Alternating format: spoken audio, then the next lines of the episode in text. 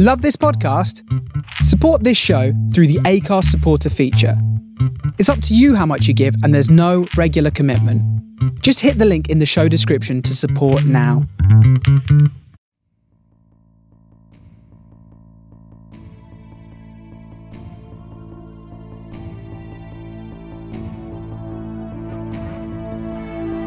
You're listening to SFP Now.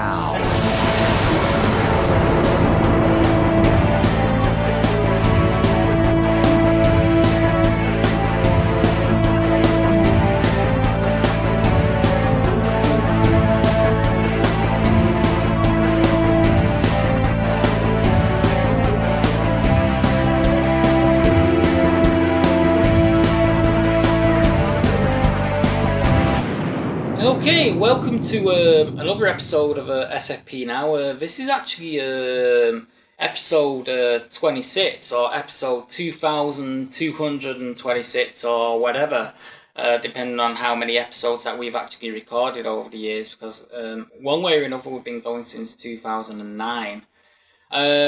Joining me as always this week is Raissa. We're going to be going over the last episode of Doctor Who, which was Mummy on the Orient Express.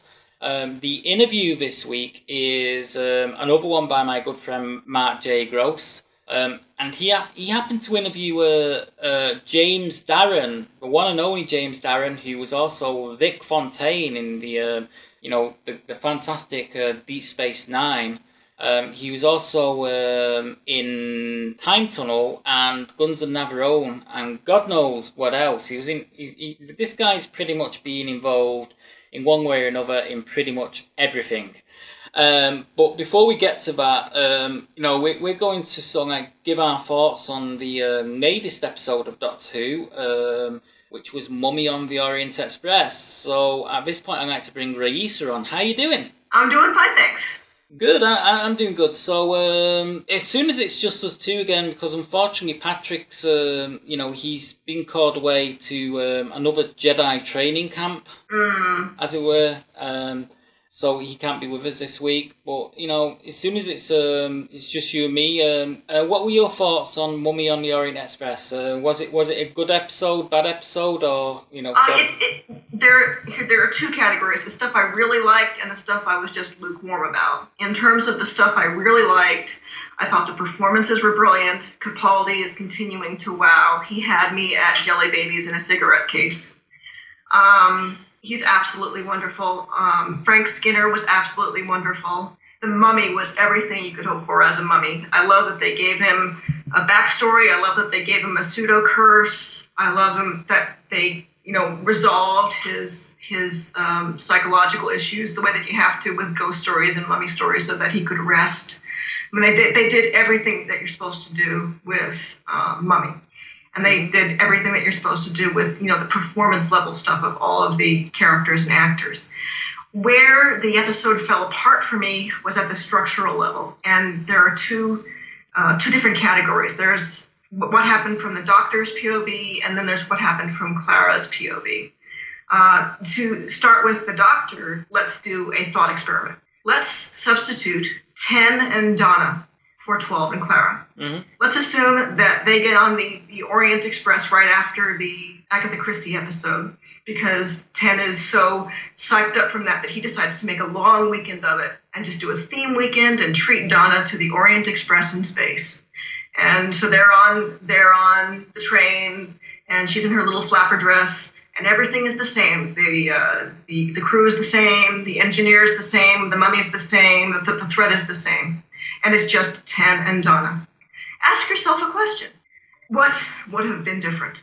In my mind, absolutely nothing. Mm-hmm. That storyline would have played out exactly the same way. Major difference is that Ten would have emoted. He would have shed tears.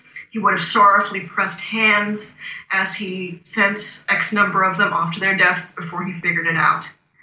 And after he did that, one of the people on the train, if not more than one, would have turned to him and said, "Do the crocodile tears justify that you sent people to their deaths, suspecting that this was what this was and that somebody was getting you on this train?"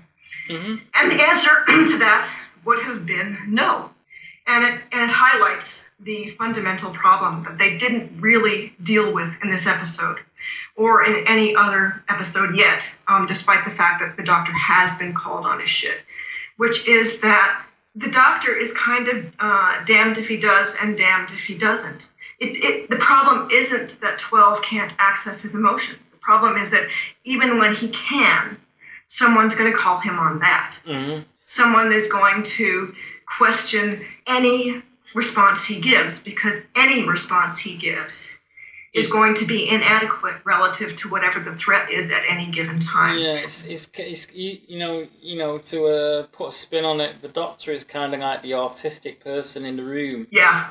You know, as in, you know, so like he's kind of like functioning on a whole different level to everyone else, and you know, it's you know, probably not always cognizant of the of perhaps the consequences of the or the emotional sort of like turmoil that everyone else is going through around him. No, so even when he tries to be cognizant, he's going to go about it in ways that other people are looking at this like, what the hell? And so I think what's happening with 12 is he's come to terms with that, and he's realizing that even if he sugarcoated it, the sugarcoated response would catch hell for him. And so whatever he does, it's not worth it, so he might as well just do nothing and just get on with it. Yeah, I mean, I thought, you know, I thought Frank Skinner did an amazing job. I mean, I've never really seen him in that much, really, from an acting standpoint, because he's actually more of a stand-up comedian and television show host here in the UK. Yeah, you know, he's not really known for acting and stuff. So I thought it was adorable, and I thought it was adorable in the Doctor Who extra for the episode. He said, you know, I know that my character had to turn the Doctor down, but I was like, can we at least do a scene where I say yes, even if we don't film it? Because he was just so happy to be on the TARDIS. He's such a fan. Yeah, it's kind of funny because Frank Skinner in this country took over a show from Paul Merton, another British comedian, called Room 101. And he had a guest on Room 101. I can't remember her name, but she used to do some cookery show here in the UK. And I think it was Fern. It was Fern Britton. She asked to put Doctor Who and science fiction in Room 101. And Frank Skinner, with him being the show host, he had final decision. He vetoed her. Oh. You know, so he sort of like, he refused to put Doctor Who and science fiction in Room 101. And I got to imagine, you know, when I seen that episode, I kind of whooped. Because, you know, to be honest, for me, science fiction and an episode of Doctor Who is more interesting than an episode of Ready, Steady, Cook. Which is basically what she did. You know, so I thought, you know, I knew right then, and this was a couple of years ago, I knew right then that Frank Skinner was a Doctor Who fan. You know, and, you know, so like it's, and it's great when you get certain celebrated personalities in the UK that can sort of like come out unabashedly and say that they are Doctor Who fans or do stuff like that. Yes. You know, whereas Alexander Armstrong, who was in Doctor Who a couple of years back, is not a Doctor Who and science fiction fan. No, he's not. But he was good as Mr. Smith. Well, you know, he was basically playing himself. As Mr. Smith. Ben Minger, on the other hand, is a huge science fiction fan. Yes, huge. You know, I've actually met Ben Minger and had a little chat with him about Thunderbirds and stuff like that. He's a really great guy. Really nice guy. He's sort of like, he's kind of one of these people that I've never actually had an opportunity to interview, but would love to. You know, because he's done so much great work. You know, away. You know, because basically Ben Minger is actually. I don't know if you actually know this, but in the UK, Ben Minger actually had a show with Alexander Armstrong called Armstrong and Miller. I knew it. I haven't seen it, but I knew about it. And it's kind of like a television sketch show sort of thing. So, and yet the two people couldn't be any more different. If you tried. Yeah. But they'd work well together. Cool. But I'm kind of like I like the Mummy on the Orient Express. I just think it could have done with being perhaps a little bit longer. I liked the Mummy on the Orient Express part, the standalone part. Where it fell apart for me again was the underlying assumptions in the Doctor, and also the fact that Clara circled back around to being on the TARDIS again so quickly. It's like she's had several opportunities now to walk off the TARDIS logically and organically, mm-hmm. but they found a way to get her from A to B back to A again because Moffat has to service arcs. Yeah, but I think that's kind of going to come to a head in the next episode. It might, because I get the feeling that once she takes the sonic screwdriver and tries to be the Doctor in the next episode, she's going to run up against some serious stuff. I mean, I've seen a bit of the trailer for it, and Peter Capaldi's going, "Don't you dare! Don't you dare!" And that's my really bad take on his accent, because I can't do Scottish accents. So apparently next week he's going to be sidelined and she's going to have to pretend to be him, mm-hmm. and that's going to be interesting. That will be interesting. It's kind of like the Doctor Donna all over again. Yes. But the biggest problem I have with Clara is that she's had several opportunities now to logically walk away, and she hasn't, because they need her. They're prolonging it for no good reason except the arcs at this point, mm-hmm. and that kind of bothers me at a structural level. Yeah, I mean, you kind of sat there thinking, is she still with the Doctor because maybe perhaps she doesn't feel complete without him? With this Clara just being a fragment. Yes. Of many fragments. Yes. In terms of servicing the arcs, now we can segue to the arcs. It's totally Missy who arranged for that whole shebang on the train. Absolutely. She's probably the Rani. I think most likely the Rani, more so the Rani now than the Master, because the Master's always been about world domination and stuff like that. Whereas the Rani kind of liked to play with her food before she ate it. Yes. She liked to experiment. She liked the idea of humans or whatever, her subjects being kind of like gerbils running around in a maze. Yes, what's interesting about that, especially keeping Clara around, the upside of keeping Clara around, is that putting the Impossible Girl portion of this aside, if she's confronted with the Rani, she will see a creature who is every bit what she accuses the Doctor of being, for real. Probably even more so. More so. But I had another thought, and I can't remember the name of the character now, but there was a female character who was sort of like a Time Lordy that went up against Peter Davison's Doctor.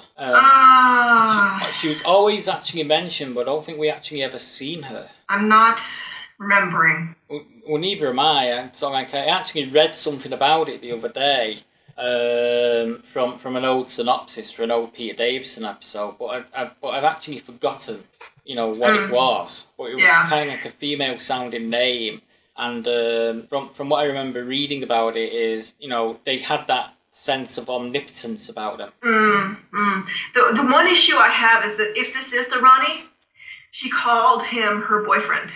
The Rani that we remember from the two episodes we've seen couldn't stand him. So there's either been a retcon or there's been a lot of blood and regenerations under a lot of bridges. Mm-hmm. Because that's been that'll be a massive shift if she is in fact the Rani, but such is life. It could even be Romana. Romana who's gone completely south, which could be interesting in its own right. I kind of have issues with that because Lala Ward is still alive, and I feel like if she's still alive, she needs to play the role if she can. Mm. But again, such is life. In terms of the Impossible Girl arc. The Impossible Girl arc being enforced is the only way to explain Clara's addiction or addiction allegory, because if we take the arc away and we just look at that at face value, it makes her look like an addict and it makes the Doctor look like her enabler. An enabler and a masochist. Mm-hmm. So the only way to salvage both characters is if the arc is still in play, because otherwise it's just ugly. Mm-hmm. And I don't know that Moffat would want to go there. So, yeah, I I personally think that Moffat's actually dragged this arc out a little bit longer this year because he knew that they were going to have all 12 episodes back to back. Yeah, yeah. And you know, and to be honest, I think it's actually a little bit of a miscalculation on his part dragging it out as long as he has. Yes, precisely because there have been no less than 4 organic opportunities for her to leave. Mm-hmm. Episode one at the beginning where she could have just said, "No, I'm not going to take the change. I'm sorry. I know you probably think less of me, but I have to go." Episode 4, when she meets Danny. Episode 6, when their relationship progresses. And episode 7, when she was just fed up. All 4 of those opportunities were opportunities. And also, you know, if you notice at the beginning of this last episode, you know, they were going on about as if it was going to be their last adventure together. And all of a sudden, towards the end, she's sort of like conveniently changing her mind. Yes. You know, yes, like and I mean the whole thing is awkwardly structured and overly convenient, and the only way to justify it without damaging the characters is to say that there's something going on arc-wise with the Impossible Girl, mm-hmm. and I really hope that's the case, because if it isn't the case, I'm going to lose respect for a lot of writers. Mm-hmm. Yeah, you know, you actually sent me this a while back, but the writer that actually wrote Mummy on the Orient Express is actually involved in a new sci-fi show now that's kind of being rebooted. Yes, he's which one was it? I can't remember now. Oh God, I think it was the Something Chronicles, which basically. The Hurlet Chronicles. Yeah, I didn't watch it, but I sent it to you because I knew it was. I read that it was based on a British comic, and so I thought it was important for you to see it. It's actually a British comic that I've never actually read. Oh. So I'm about as knowledgeable as you are on it, and I'm not even seeing the original sci-fi channel series either. No, so. I always skipped it. I knew it when it was on, but I never stayed up for it. Mm-hmm. Yeah, so basically, if you mark this last episode out of 10, what would you give it? I would give it an 8 for story, just because of the mummy stuff, and a 6 or 7 for just overall flow in the arc. Mm-hmm. So, you know, judging by that, I was kind of generous with my marking for it. You were. Mm-hmm. I didn't want to say anything because I figure it's subjective, and you probably just enjoyed it more than I did, which is fine. I kind of just enjoyed the fact that we had a mummy on the Orient Express, and we had Orient Express. That was pretty awesome. Oh, by the way, I should mention while we're on the topic, while Fox's cover of Queen's "Don't Stop Me Now" isn't worth much in the grand scheme of things, the video that they did for the full version of the song, which they put on the website, features scenes from episodes that haven't aired yet. Yeah, I'm not really interested in it because. To be honest, it's vandalism of Queen's "Don't Stop Me Now," and it is. I'm not gonna go there. I mean, I'm not. You know, nothing against Foxy's. She does have a pretty good singing voice and whatnot. Mm-hmm. Yeah. But I just don't like.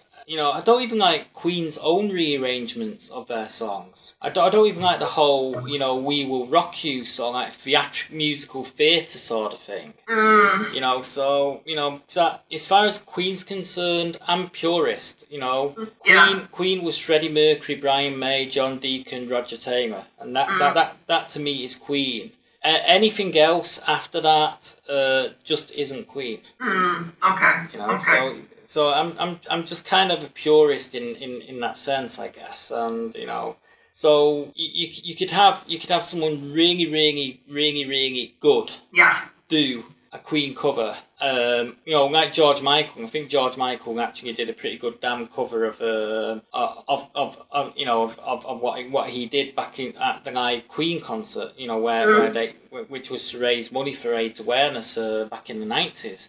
Yeah. You know, he did a damn good cover of a song with Lisa Stansfield, and I actually like that, but mm-hmm. It wasn't as good as what Freddie, Brian, and Roger, and John Deacon did. No. You know, and you know, and I kind of because Freddie Mercury and Queen was such a big part of my childhood, I have great difficulty reconciling we've had that people going to cover their songs and stuff like that, you know. I understand. And having a lot of difficulty kind of enjoying, you know, when people cover their songs and stuff like that. So it's just one of those things, I guess. But yeah, so like, and to be honest, I just didn't see the point in having foxes in the episode. No, although the song itself, "Don't Stop Me Now," is thematically apt if you listen to the lyrics. Mm-hmm. Yeah, so it does actually fit, but you know, it's a rearrangement of a Queen song, so I don't like it. You know. You know, it's a bit like, I don't know. Yeah, I know. It's kind of hard to find a comparison. Yeah. It's one of those things. But I did enjoy the overall episode. You know, so like, aside from the issues that you had with it, which I probably shared to a certain degree, I kind of just watched the episode and I wasn't really that focused on it. I was just sort of like thrilled. But it was on the Orient Express, and we had a mummy, and stuff like that. Because it kind of took me back to the thing at Hinchcliffe era in terms of the visuals. Yes, for a Doctor Who episode. Yeah, and I thought, why is this ending? You know, when I started having trouble with it was when it was actually revealed that, you know, these scientists are being brought together to solve the mystery of the mummy. Yeah, like that. I mean, while that was important for the Missy arc, I did kind of fall flat. My biggest issue is I kind of felt, apart from the stuff I've already brought up, my biggest issue with the episode in and of itself is it felt like it was several different episodes at once. I think I just wanted the mummy story. I'm with you there. I think it needed to be longer. I think it needed to be sort of like an epic Doctor Who story in the same vein of the Talons of Wen Chiang. Yes, which I recently rewatched because it's one of the ones I own and it's epic. Yeah, even though the giant rat running through London town looks really fake. Yes, well, what can you do? But, you know, you had Jargo and Lightfoot in that, who were fantastic. They were. And I rewatched Talons of Wen Chiang the same night that I watched Mummy on the Orient Express, and I realized that part of my problem, in addition to what I've already brought up, is I'm such a classic purist that... In terms of the Gothic stuff, nothing can touch the Hinchcliffe era. It's like they're Hinchcliffe light, and I wanted more Hinchcliffe and less the other stuff, which was subjectively kind of annoying. Yeah, I think, you know, I don't think they could actually do a proper Hinchcliffe episode now on modern Doctor Who, because the trouble is the pacing on modern Doctor Who is so fast. Yeah, but they'd actually struggle to do a Hinchcliffe episode because, you know, the thing is with the Hinchcliffe episodes, it relied on a hell of a lot of tension. Yes, and it relied on character bits, you know, like Flora commenting on, of course, this elephant gum will work. It's made in Birmingham, you know. Yeah, they couldn't do that. It also kind of relied on the audience having the patience to actually go along with the tension and the whole pretense of it as well. Yes. Which, you know, to be quite honest, modern television audiences, you know, just don't have the patience. Yeah. And speaking of modern audiences, one of my issues with the structure of the episode is it felt like it was written for the new fans. It was designed largely just to get the new fans over the hurdle of, here's the prick doctor, yes he is, suck it up. And that was important, and I was glad that the doctor had his say about it, but I feel like that there's a rant brewing. You know, Clara's had her rant, but 12 hasn't had his yet. Yeah, you know, so I think 12's rant could actually come towards the end of this next episode. Yeah. Or, you know, it could even come as late as the finale. You know, I'll tell you what I really want. I really want for Mr. Pink to actually join the TARDIS crew. Yes. I think that actually needs to happen sooner now than later. Yes, because once he's there, a lot of stuff will even out. Everybody's responses will even out, and there'll be an actual dialogue about a lot of stuff. Yeah, because it's you know, because to be honest, at the moment, Danny Pink is like the elephant, is kind of like the proverbial elephant in the room. In terms of the actual series, was that? Yes, and according to spoilers I've heard, stuff is going to be happening with him toward the end. I don't know what, but there's a preview coming out in this next Doctor Who magazine that will cover some of that. Mm-hmm. And okay, well, before we go, is there anything else you'd like to bring up? No, I think I've covered it. Mm-hmm. I think I've covered it. Okay, well. You know, the plan here initially was hoping Patrick could join us. We were going to do a bit of discussion on Star Wars Rebels, which I've recently watched, and I watched the first two episodes, and I just think it's a brilliant show. It's actually it's actually the closest I've seen to them doing something that's in the spirit of the original Star Wars movies. Mm, okay. And, you know, the new characters are, you know, kind of instantly likeable, mm-hmm. you know, yet flawed. Mm-hmm. They're travelling around in a spaceship, which is kind of similar to the Millennium Falcon, mm-hmm. as in it's barely being held together. The only difference is the main character, as in the captain of this ship, is a Jedi Knight. Mm-hmm. You know, and there's a young character called Ezrin travelling with him, who's also. He's kind of like in training to be a Jedi, but you got other likable characters as well, and it's kind of like the second episode kind of gave a bit of a reveal on the on kind of like the Wookiee type character that they have in the show. I can't remember his name off the top of my head, but you know, it gave a little bit of a backstory for him and stuff like that. And there was actually a guest appearance in the second episode by Anthony Daniels and Kenny Baker. Oh, well, that's wonderful. Well, it was probably Anthony Daniels. Kenny Baker probably didn't have to do anything because basically it was basically C-3PO and R2-D2. Mm. And I don't think Kenny Baker has a high enough pitched voice to do the R2-D2 beeping sort of thing.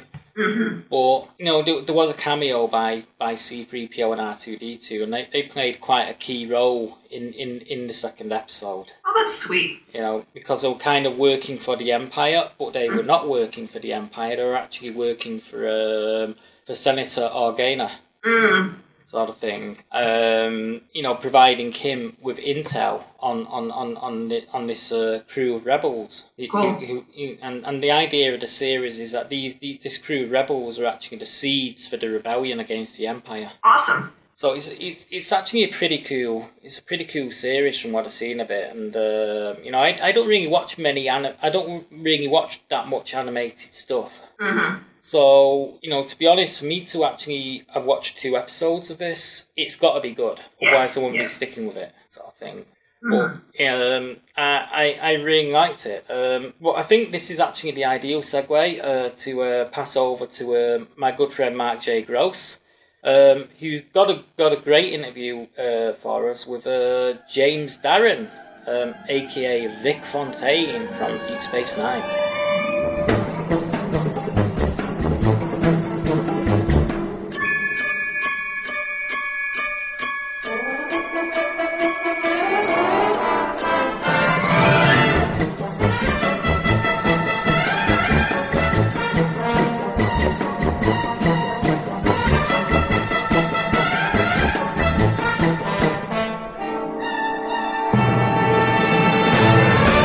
Mark Gross here in Maryland at the Mid-Atlantic Nostalgicon with the very good-looking Mr. James Darren. How are you, sir? I'm good. You look wonderful. Thank you. We've seen you at many conventions. You're an actor extraordinaire.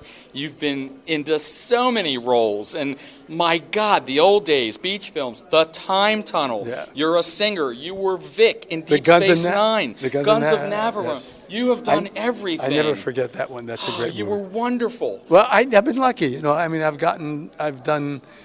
had the opportunity to do many things. Yes, sir. Like Vic Fontaine and DS9, like the Time Tunnel for Irwin. Yes, sir. And the Guns of Navarone and Gidget, and I mean, I've just been very fortunate. Sure. When you started in this business and you really knew, hey, I am an actor.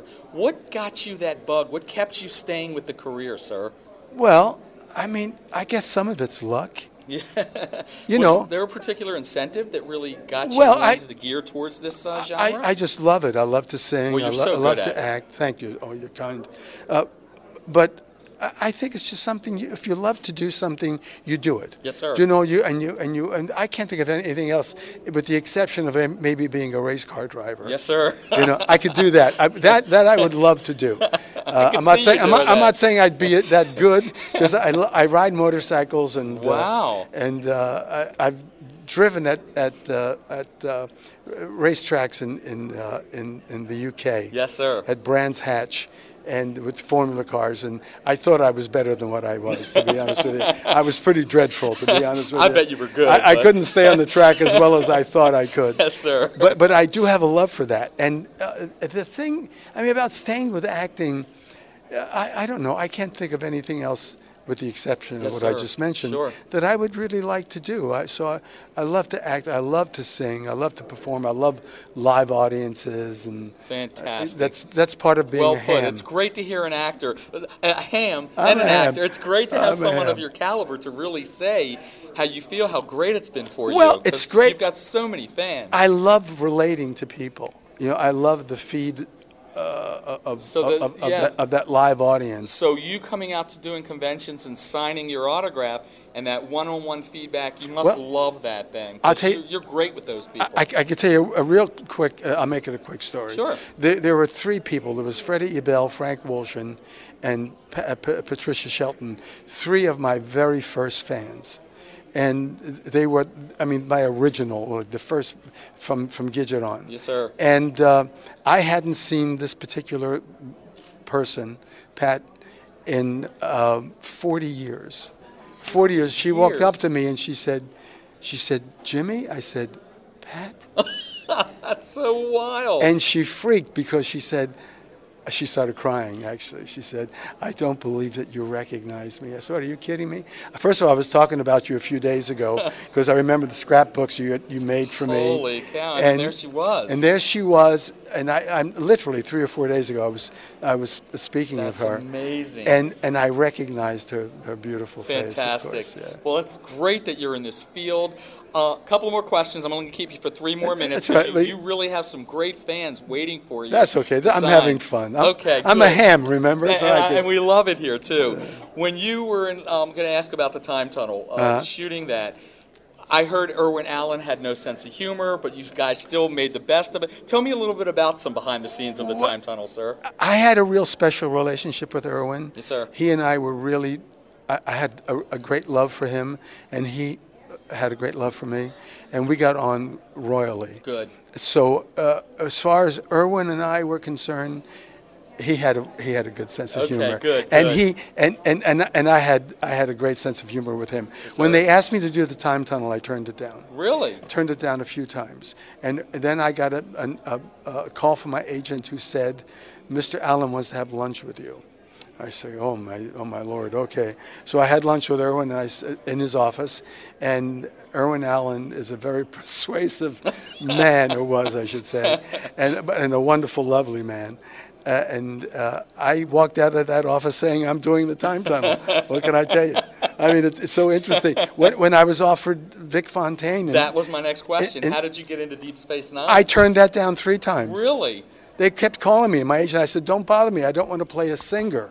It had nothing to do with Star Trek. Right. I love Star Trek, but I don't want to. You owned your own club in the Holodeck. I don't. Yeah, but a singer. But the thing is, it's so on the nose. I said, "I don't want to play. Can I play an alien?" I said, "I'll play an alien."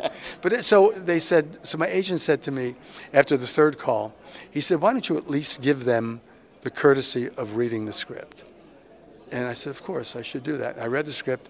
I absolutely loved it. Ira Bear was the gentleman who wrote it. And the exec producer. Yes, we met him, yes. And who's now a very dear friend. And in fact, I just worked Vegas about last week, and Ira and his wife came to see the show, which was a big thrill for me. Good. But when I went in to see Ira, they like you to do cold readings and things, which I'm very bad at. So being bad at it, I don't want to do it. If I was good, I'd do it.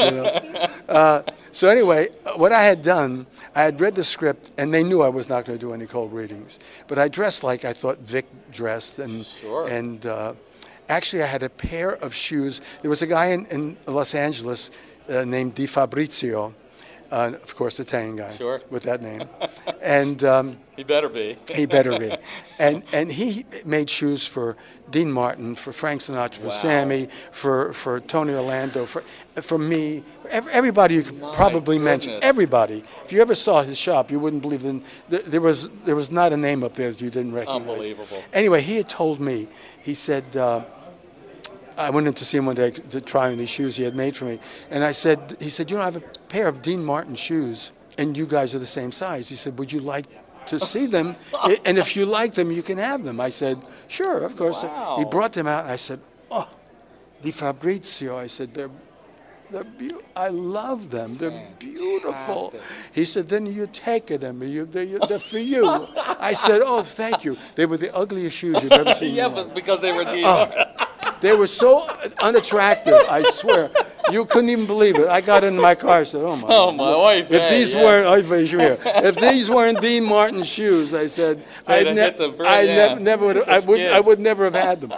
But anyway, I wore those when I went to the meeting. Yes, yes. And so I had read the script about 5 or 6 times. I just crammed, you know. So when I went in there, and Ira Bear, and there's like 9 executives all talking, and you know, it's such a tough meeting, and they're all like this, you know, like this. So as I'm talking to Ira, I would say a line from the script, and I would say, my Lord, I wrote a line just like that for Vic Fontaine. I said, really? And I went on, and I did that several times. And Ira kept saying, this is incredible. I swear, I wrote a line like this for Vic Fontaine. And finally, the casting guys, they went to Ira. He said, this guy's pulling your leg. He's reading lines from the script. And Ira finally caught on. It took him a while. Nobody knew except the casting guys. This guy's pulling your leg. So and that's how I got the show. I went home. Great. They didn't say a word to me then, but I went home. And as soon as I walked in the door, maybe a minute or two, the phone rang. Was my agent. He said, you got the part. You got the part. Deep Space Nine, and you were outstanding in that. I mean, anybody would have been. It was such a well-written part. And I don't know. That I just tend to think it was really catered to you. I mean, your background, your prowess, it was you. That role was you. It was great. You know, when I read it, it reminded me as a Dean Martin Sinatra, you know, sure, that dichotomy for that. Yes, sir. Yeah. Yes, sir. That kind of combo. You were great in that. What do you do to protect that voice for all these gigs? What do you? Do you know a certain theory or method that you? I don't. I mean, I vocalize every day. Yes, sir. And I don't abuse my voice. I mean, a scotch now and then doesn't hurt, but keeps it coded. But I just don't abuse my voice. Good. I you know. Yes, sir. God gave it to me, and I'm going to take care of it. And it's a great gift, too. Good. Thank you. Downtime, what do you like to do? People are here collecting your autograph. Are you a collector of anything? Any hobbies? What do you enjoy doing yourself? I like sports cars, and I love motorcycles. I haven't ridden the past couple of years, but I like riding dirt bikes. I like hill climbing and motocross racing, things like that. Good for you. Good for you. Collector of anything, though? Or well, I just sold 5 motorcycles, so I was collecting them for a bit, but I only kept one. I have one left. And it's collecting dust. It's a Husqvarna. It's a 78 or 77 250. CC. Well, 250, I could ride that. No, it's pretty cool, you know, because I was riding a big 500cc Honda, yes, and even though it was a 2-cycle, which is gas and oil mix. Yeah, yeah. It was too big a bike, too heavy a bike, yes, sir, because you're climbing a hill, and you know got all that weight on you. Sometimes you don't make it, or you don't want that bike coming down on you. And, and I've had that happen to me, but yes, the 250 is big enough. I only weigh about 170, 165. There you go. So I'm a 250 is perfect. Good for you. Yeah. Last question, for you personally, if you had an autograph of anyone that you just admire or liked, who would you want an autograph from, sir? Well, I have autographs and pictures with so many great people like Sinatra and like Dean and like Sammy and Bob Hope and Jack Benny and I mean all the wonderful people. Yes. I have them. Wow. And you've met and worked with a lot of these names. Yeah, I mean, just one that I would really want would be Pablo Picasso. Outstanding. Very good. Good answer. Yeah. What an artist. Yeah. Well, yes. Yeah. I would love to have met him, of course. Yeah, sure. And just to have just an autograph from Pablo Picasso. Well put. Mr. James Darren, thank you for being here at the Mid-Atlantic Nostalgicon, sir. Thank you. It's a pleasure. Sir. Thank you all. Next time on the new audio adventures of Star Trek, The Continuing Mission. I know who you are. You're Captain Paul Edwards. Why am I sitting here with you? You have something better to do tonight? I don't know what you hope to accomplish by following the Doctor around Managua all night. Don't you think sneaking around like that is a little undignified? You know this stuff isn't half bad once you get used to it. A little plain, isn't it? Plain? That's my mother's own recipe. That building is a brothel. I think we both know what he's doing in there. Why don't you just stay here tonight? And if you want to, you can take one of these old birds up in the air in the morning. I didn't know you two were fond of Nicaragua. Oh, yes. Fond. Very fond. I can't feel my head. I would say your Bushmills does an adequate job. Aye. That it does, Miss Mitukov. Nothing like a night in Managua. I don't know why I let you talk me into this. Don't bruise the cheese ball. Right. Only on the new audio adventures of Star Trek, The Continuing Mission, at continuingmission.com. Okay, engine stop. We copy you down. Remember when science fiction drama envisioned stories that were happening where no one had gone before? Discovering and exploring other worlds far, far away. While many of these series and films became cult classics, somewhere along the way, this genre got lost. Imagine if there was a place where you could go watch exciting new space opera series made specifically for the niche audience that you are. Imagine if this place was conducted by a team as passionate as you about science fiction and who would use all their background experience to make sure you get the best entertainment possible. SOS is a not-for-profit independent production facility that brings together writers, special effects wizards, and other creative talent from around the world who've worked on some of the most recognizable and respected science fiction franchises. So throw away your remote control and get real control by joining the Space Opera Society right now. With as little as $1, you can change the future of entertainment today. For more information, please visit our website, which is, of course, spaceoperasociety.com, where all your questions will be answered in our frequently asked questions page. And don't miss our short video presentation from some of our space opera series in development. I'm going to step off the limb. That's one small step for man, one giant leap for mankind. In a world where Hollywood stars do stupid things to get publicity, she is no different. It's Margot Kidder as Maggot Kidder in The House That Dripped Maggot Kidder. Coming to a thorn bush near you. Actually, right outside your window. Hi there, this is Robert Leeshock from Gene Roddenberry's Earth Final Conflict, better known as Liam Kincaid, and you are listening to SFP Now. The fate of humanity now relies on those who dare challenge the future of Earth. And that's about all we have time for this week, folks. Hope you enjoyed the show. Please come back and listen again next week. We're actually working on getting more interviews, and we'll be back next week with a review of the next Doctor Who episode, which is titled Raissa. I've forgotten the title. Flatline. And Missy is back. Okay, well, let's hope that the episode is actually far better than the title. Okay, yeah. So that's it for now. Goodbye.